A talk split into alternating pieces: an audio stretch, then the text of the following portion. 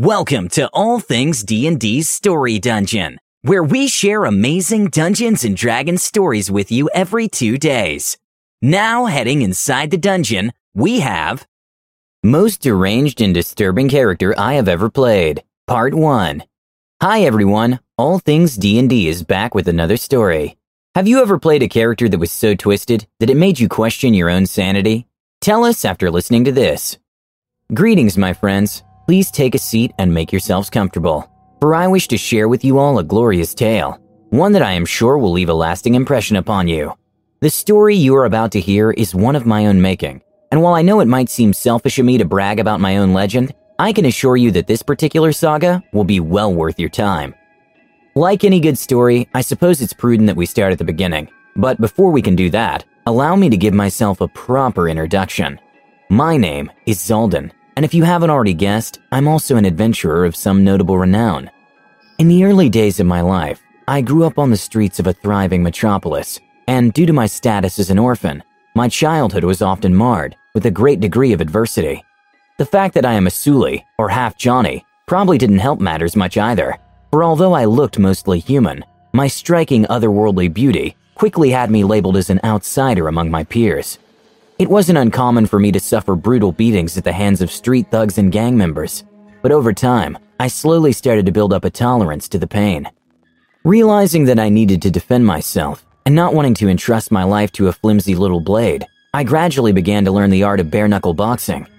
My goal was to transform my body into a living weapon, and after grasping the fundamentals of hand-to-hand combat, I soon became a gifted and very violent brawler.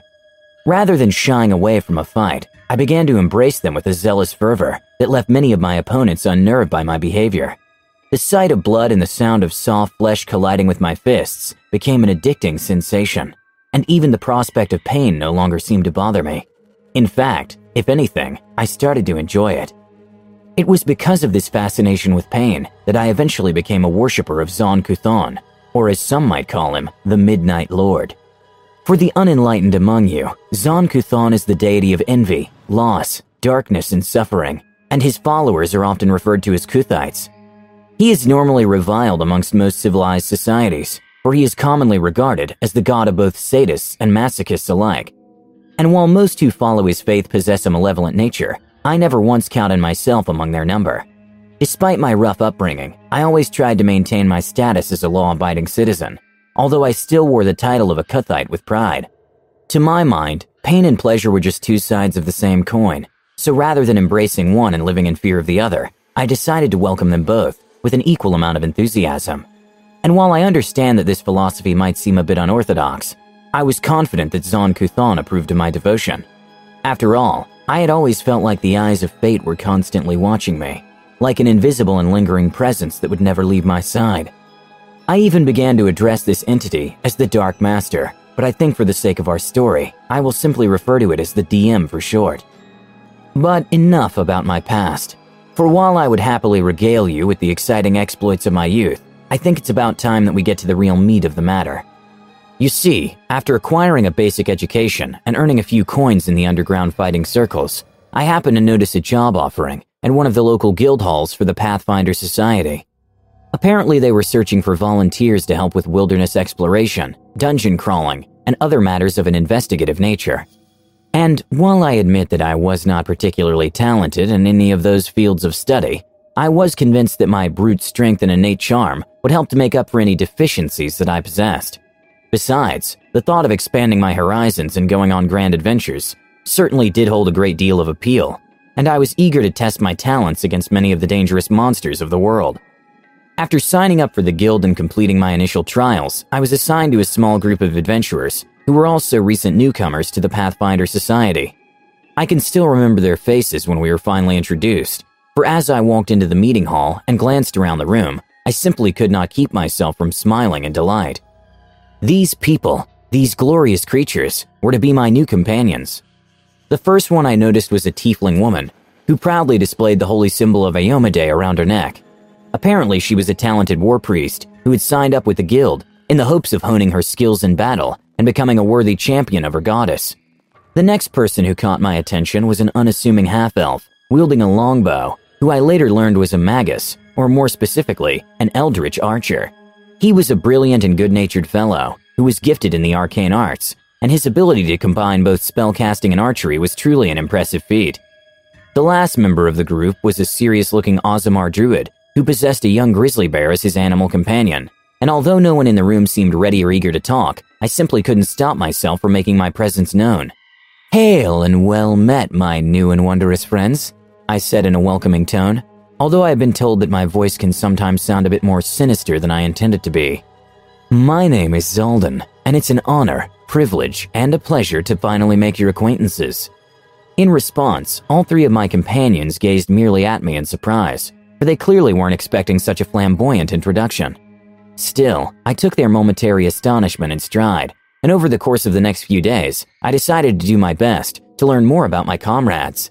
As it turns out, each of them also possessed a very enticing backstory, and I couldn't help but admire just how devilishly tragic some of them were.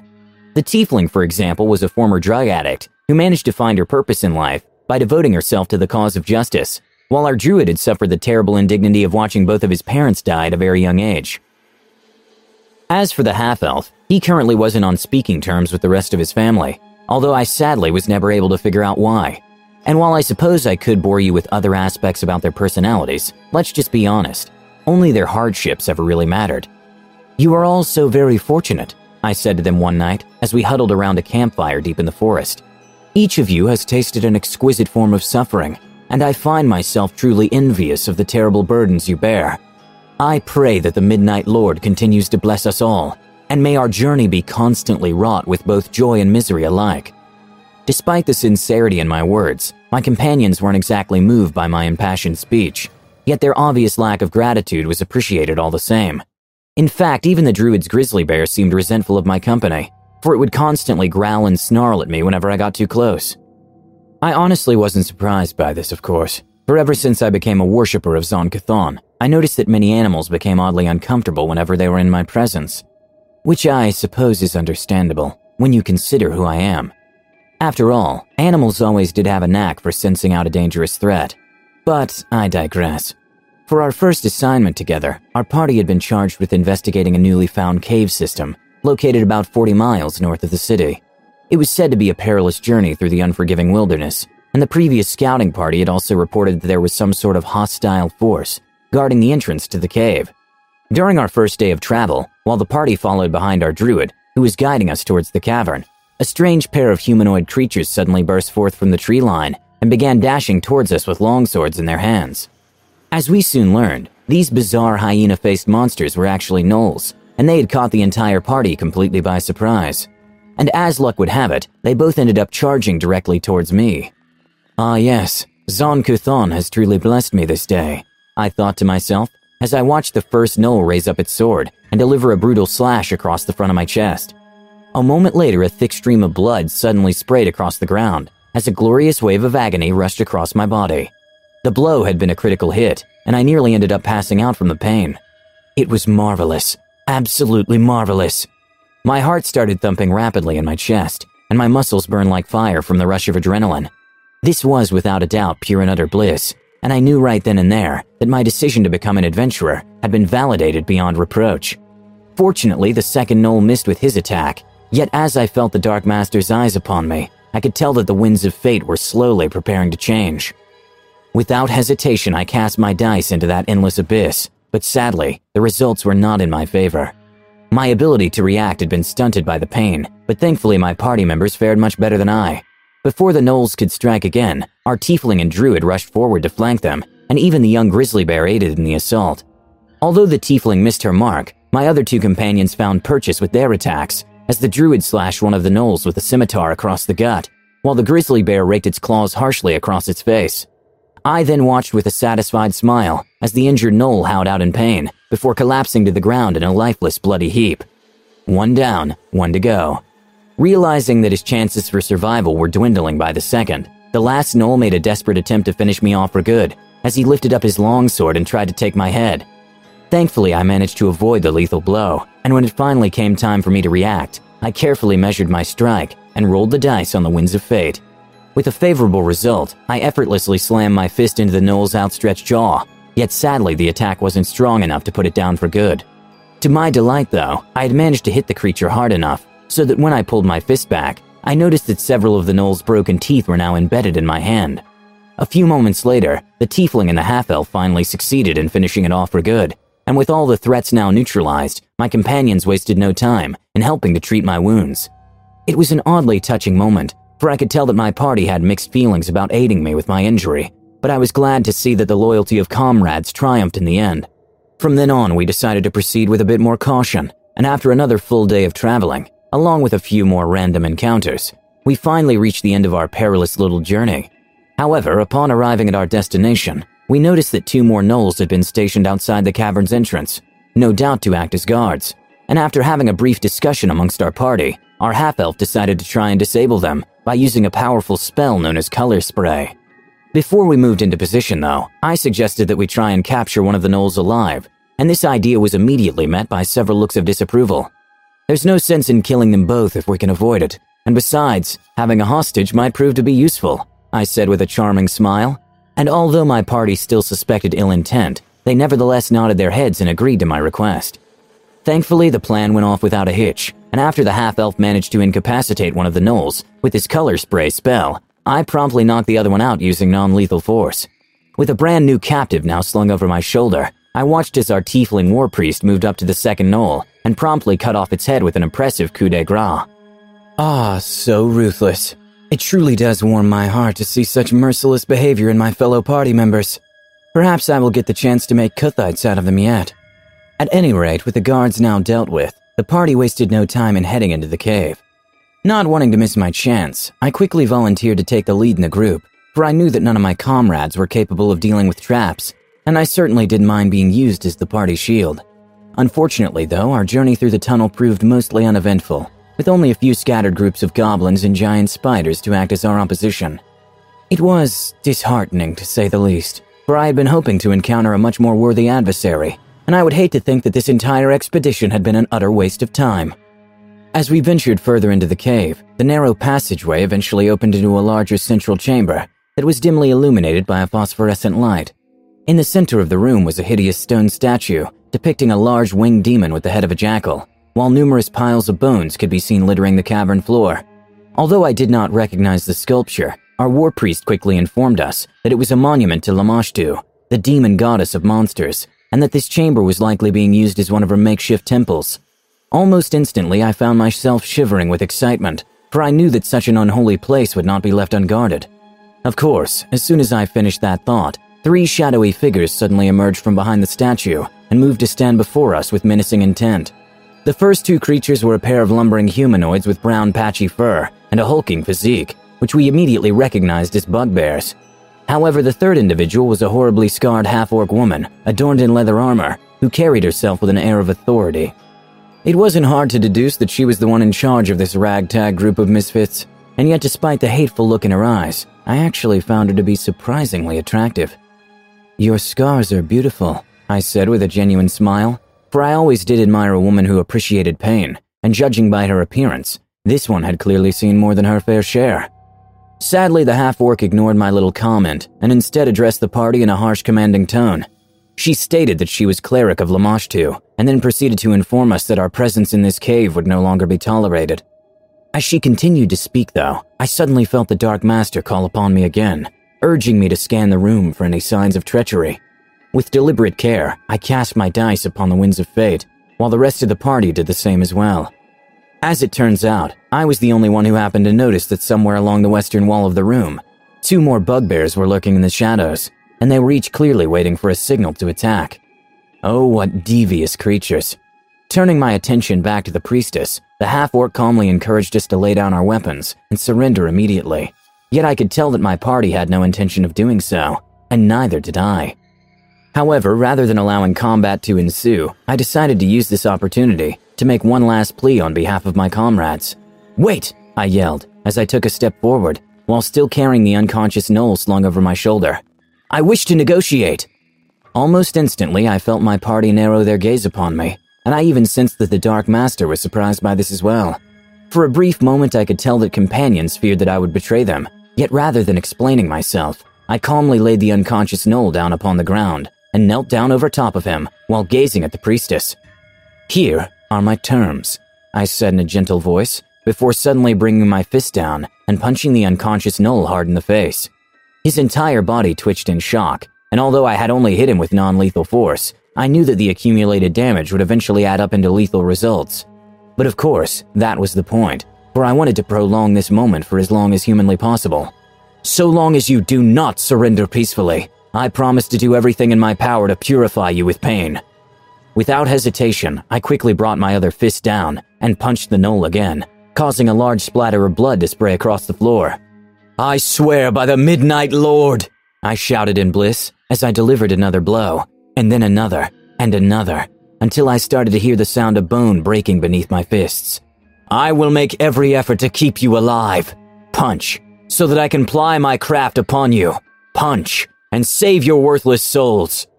By this point, the unconscious Gnoll's body was no longer twitching, and my voice was starting to rise to a high-fevered pitch.